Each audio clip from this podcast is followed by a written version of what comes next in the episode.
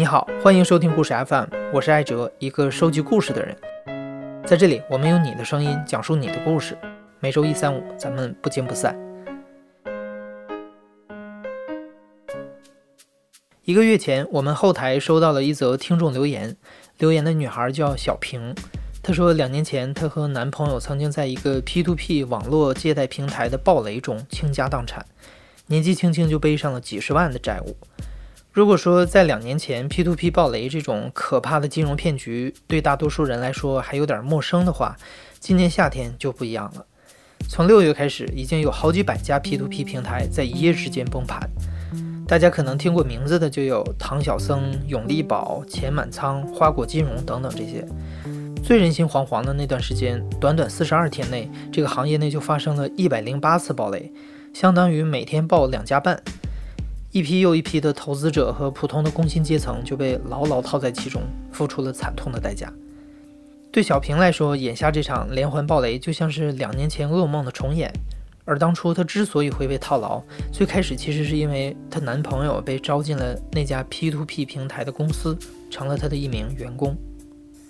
嗯，我叫小平，我今年二十八岁，现在在深圳，是一名采购工程师。我们是一三年大学毕业，然后来深圳工作嘛。工作了两年多之后，就是大概一五年的时候，他可能觉得那个时候的工作没有太多挑战性了，他想换一个行业，然后对金融也蛮有兴趣的嘛。后面，嗯，去了这家公司也是机缘巧合吧，可能那个时候。我记得一四年、一五年的 P2P 那个公司就是平台好多起来了，发展还蛮好的，然后就去尝试了一下。其实我觉得，要是没有这个事的话，我们可能对未来还是那种迷迷茫茫的，一天到晚就是上班，没有一个事情给我们一个警醒或者打击吧。包括他也是好奇，想换一个岗位，换一个工作，有点新鲜感吧。没想到就是刚换工作就踩了个大坑。小平的男朋友加入的这家公司所经营的是一种 P2P 网络借贷平台。一般来说，这类平台会经营两个产品，一个是投资理财产品，一个是贷款产品。两种交易都在网上实现。原则上来说，平台在其中只扮演中介的角色。在欧美国家，这种金融产品发展了三四十年，在互联网金融时代已经基本完善了。然而，自从2007年传入中国以来，由于缺乏相关立法和监管，各种名目繁多的 P2P 平台基本上都处于野蛮生长的状态，埋下了大量的隐患。而在2015年，像很多刚刚开始学着理财的年轻人一样，小平并没有意识到这家看似光鲜的公司背后有什么隐患。她只知道男朋友进的这家公司卖的是一种很赚钱的理财产品，利润最高的时候每个月能收回百分之十八的利息。这可比存余额宝划算多了。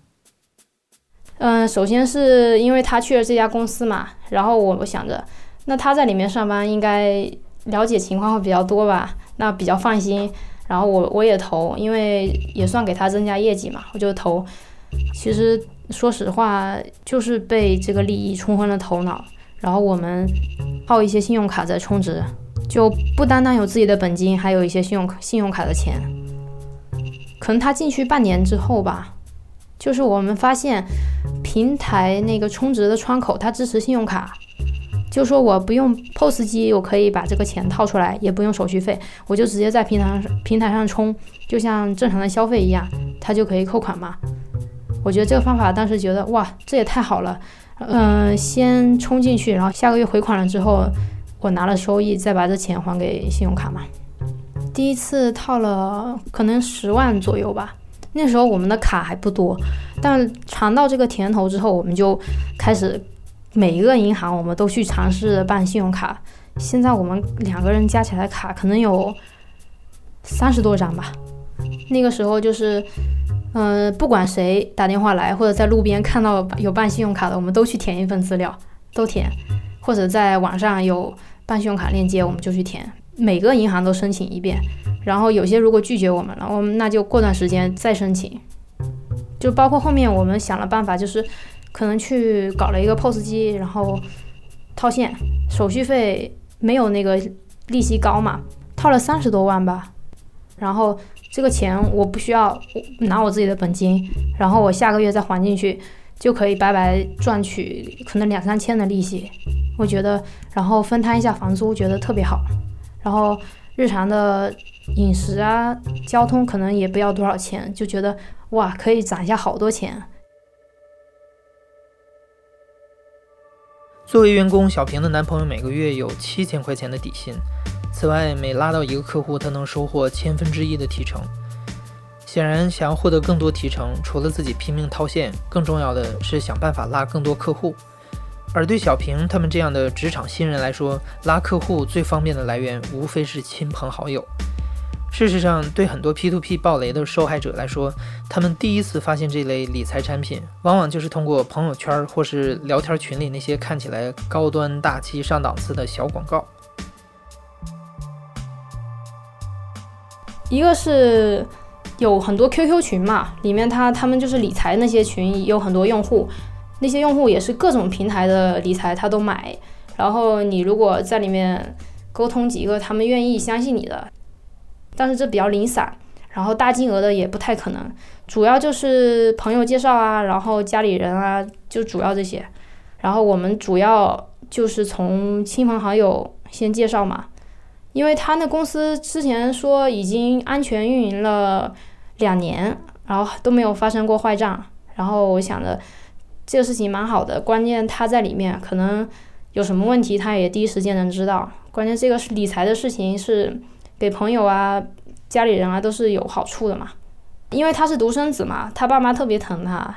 然后他换了这个工作之后，他妈妈肯定是也会考虑他业绩要好啊，然后平呃就自己也充了值嘛。但他没有主动去拉他的那些亲戚，就是有的时候公司的活动啊有做那种公众号，然后他会转发帮忙转发到朋友圈嘛，然后。他的同学就来问他了，哎，你儿子在做什么呀？这个靠不靠谱啊？这收益好像还挺不错的，要不然也投点。就这样，当时他妈妈的同学吧，嗯，其实投的时候也是有点不放心，但是让他跟他妈就说，我这钱投进去，要不你给我打个欠条吧。他妈不同意，他说这个钱理财是个人自愿的，你们愿意投，自己承担风险，我不会给你打欠条，因为这钱不是我拿着，也不是我借的。然后没有同意嘛，爱投不投，但那些人就是看收益挺高的，就投。短短一年时间，小平和她的男朋友家里不少亲戚朋友都往这种 P2P 产品里投了钱，总共加起来超过三百万。其中有一个长辈前前后后投进了七八十万，把自己一生的积蓄都放进了这一个篮子里。而小平他们自己靠着三十多张信用卡投入了将近四十万，不知不觉背上了沉重的卡债。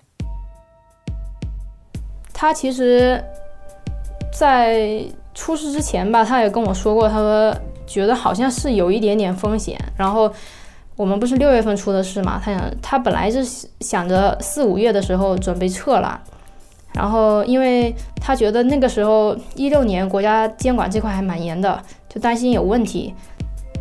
刚好那个月是端午节嘛，他们搞了一个活动，就是。端午节就是充值，充一万就可以认领一棵黄花梨的树苗嘛，就海南那个黄花梨，然后大家都在疯狂的充值，然后当月充值前十名呢可以去海南旅游，就是公司请客户去旅游。我猜应该就是那个时候没有钱了，然后你必须要搞一个活动出来刺激大家复投或者充更多的钱过来，才可以把前面那个坑给填上。和小平在事后的猜想一样。五月的这场营销活动，就是那家 P2P 平台最后一次饮鸩止渴。就像我们前面所说的，按照原则，P2P 平台所扮演的角色仅仅是投资方和借贷方的中间平台，而中国的很多 P2P 平台背后却隐藏着大量不为人知的违法交易，比如非法集资、非法制造资金池乃至庞氏骗局。而一旦经营不善、资金链断裂，或者是平台方卷款走人，投资者就会血本无归。这就是所谓的暴雷。二零一六年六月十三号，就在小平的眼前，那场暴雷发生了。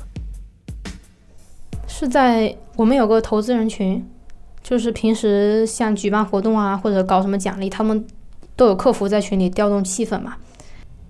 就突然间一个他们总经理发了一个通知，说平台就是回款延迟，要两个月之后回款，然后一下子就炸锅了，就是六月十三号。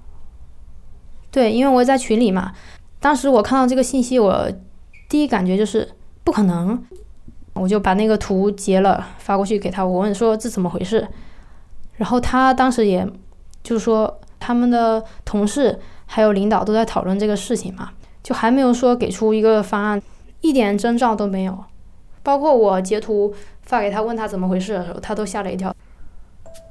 我记得我给他打电话，他说有人到公司去闹的。要报警，嗯，群里就有人在，就是那种呼朋引伴的，就说大家谁在深圳呢，一起过去。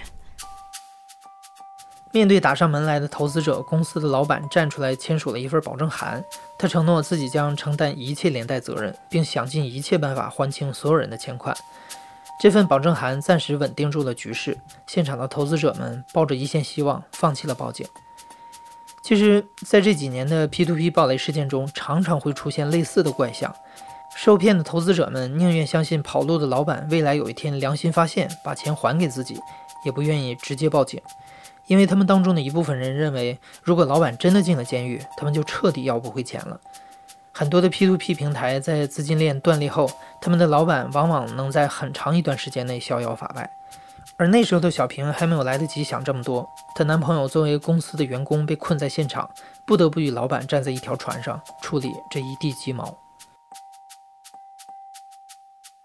晚上大概到了九点，九点多可能快十点了才到家，因为他们晚上公司开会了。他挺疲惫的，就是因为下午有人去闹事，然后他他毕竟还是员工嘛，他要在现场维持秩序嘛，然后还有。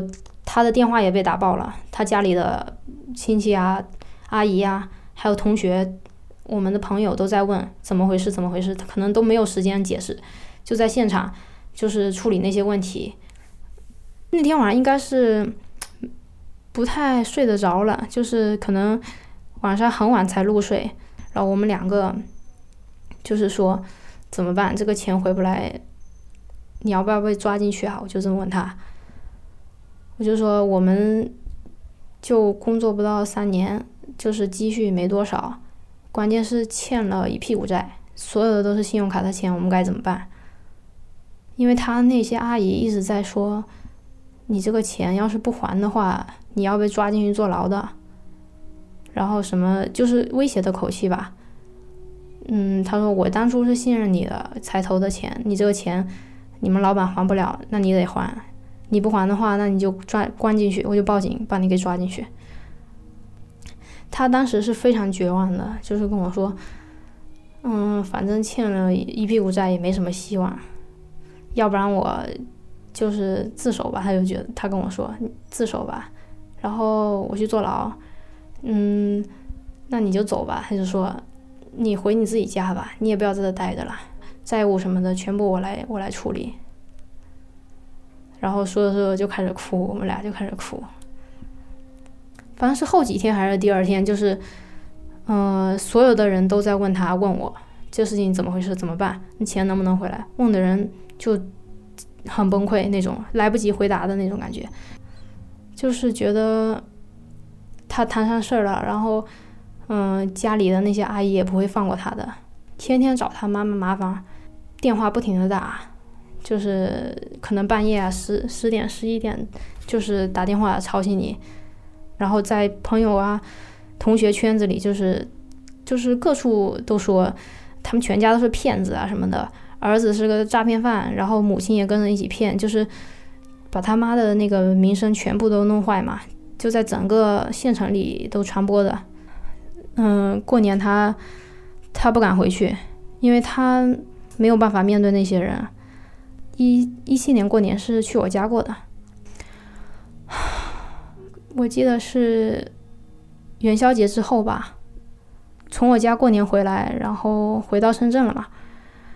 嗯，他姥爷身体不太好，然后元宵节的时候前前后两天吧过世了，然后他妈就打电话给他哭个不行，就说你姥爷走了，然后他当时也也哭的不行了，因为他姥爷从小对他。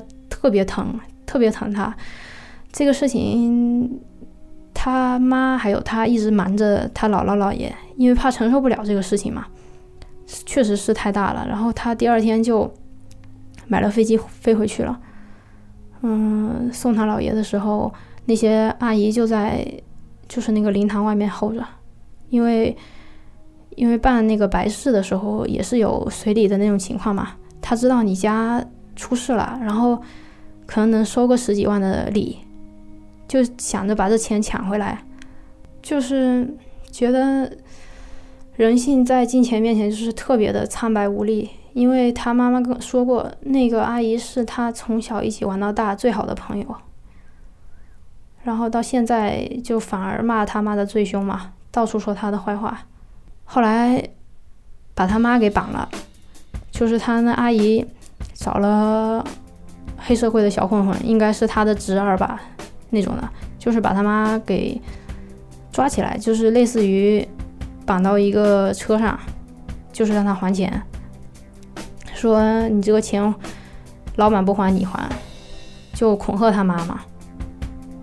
后面是他他爸找了的，也是找了人去把他妈给那个救回来的。他跟我说，他和他爸他妈在家的时候。嗯，那个黑社会的人还找上家门，就是来要钱的，不停的敲门，但是他们没有开。其实，在暴雷发生后的半年里，小平他们俩对于这些受骗的叔叔阿姨们是心怀愧疚的。但在当时，他们眼前有更棘手的一道难关，那就是三十多张信用卡上套出来的三十多万债务。毕竟，经过了几个月的无望等待，和大多数受骗的投资人一样，他们终于意识到，那个老板的承诺都是假的，他们的钱再也回不来了。对两个初出茅庐的年轻人来说，理财账户里那再也要不回来的几十万巨款，直接把他们打垮了。因为我们像他爸妈也把积蓄投了一部分嘛，手里也没有多少钱了。然后我们的话是完全负负债的情况，然后每个月的信用卡都是一个月套一个月，就一张套一张，这样刷出来还另外一张，每个月的流水至少有十几万吧。我看了一下年终的那个支付宝，不是有个支出的统计吗？我的这边是一百八十多万，然后他应该也跟我差不多，就是两个人。可能一年加起来套了三百多万吧，就是不停的滚。他其实五月份的工资就没有发了，就相当于只有整个家庭就我的一点工资，然后他是没有收入的。当时最严重的时候，房租也交不起，然后那段时间就是向朋友借，很难开口的，因为借钱这个事情吧。难以启齿，但是我跟他跟他们说的就是，就借一个星期，一个星期之后马上还，保证还。就是觉得其实一两万块钱也不多，但是我都拿不出来，我就向他借，就觉得自己怎么会落到这么惨的地步？就在那段时间，我们基本上所有的同学聚会或者同事以前的同事邀请都都不参加，天天就是待在家里，把自己关在家里。这事情也没有和太多人说嘛，就觉得别人可能会觉得我们说实话也是挺好的，重点大学毕业的，怎么跟傻子一样呢？会发生这种事情，挺丢人的。他妈不是已经本来已经退休了，但因为这个事情之后，嗯，又去找了一份工作，在加油站就是收钱，然后每个月能有三千多块的工资吧。他第一个反应应该就是觉得自己心里头肯定是很愧疚的，就觉得发生这个事情这么多年，我可能帮不了自己的家庭，然后我的父母还要为我承受这么多压力吧。跟我爸妈视频的时候，他们也也会说说到一些话，就是让你挺难过的。就他觉得你上个大学有什么有什么意思啊？一点本事没有，还把自己搞成这么落魄，就大学生没什么了不起的，就是，就给你的感觉，你这书白读了，被人骗这么多钱，这三年都白干了。一六年年底，那家 P2P 平台的部分受害者终于集体报了警。不久之后，警方立案，开始追捕那位消失的无影无踪的老板。而小平也终于接受了事实，他开始明白，那场骗局以及她所带来的恐惧和屈辱都已经发生了。她能做的就只有和男友一起努力，把债务扛起来，重新开始奋斗。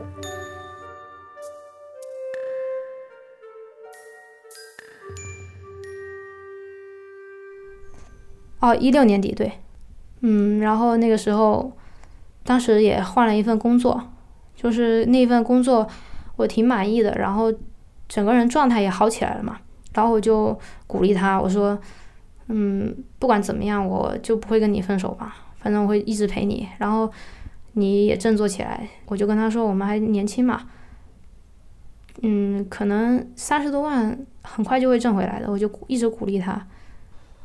他开始上班之后，就是可能是有工作之后，整个人忙起来之后，状态就不一样，可能没有那么多心思去一直想着这个事情。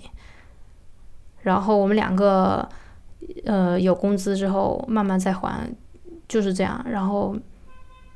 慢慢的就把这个一点点的填平嘛。呃，我们是一七年六月底吧，正好在一起，差不多是个三周年去领的证。当时想着，既然发生这么大事情都没有分开，那就领个证吧。那天早上可能我们就是穿的就比平时正式一点嘛，我画了个眉毛，擦了点口红。然后带了一条项链，跟他一去民政局。那天是一个普通的工作日嘛，我们请了半天假，民政局的人也很少。嗯，但是看到就是领着那个红本子去那个窗口盖钢印的时候，工作人员跟我们说了一些祝福的话吧，让我们就是挺暖心的。后面还有一个宣誓的过程，就是有人让你在那个。一个类似于就是他们搭的一个像小教堂一样的地方吧，然后有一个人在问你是否愿意和对方无论疾病啊、幸福都在一起嘛，类似于这样的话。那个主持人问的时候，其实我们两个可能情绪都有一点激动吧，就是他让我们要看着对方的眼睛回答。这个事情也算是。我们人生的一个新的起点吧，就是那个事情过去了一年，然后我们决定未来不管怎么样一起面对嘛。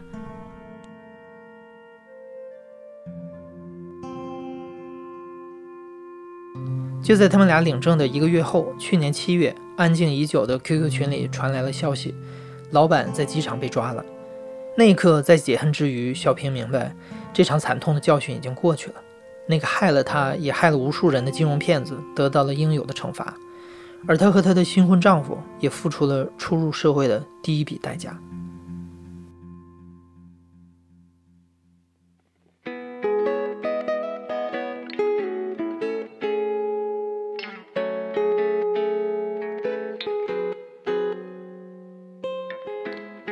你现在正在收听的是《亲历者自述》的声音节目《故事 FM》，我是主播艾哲。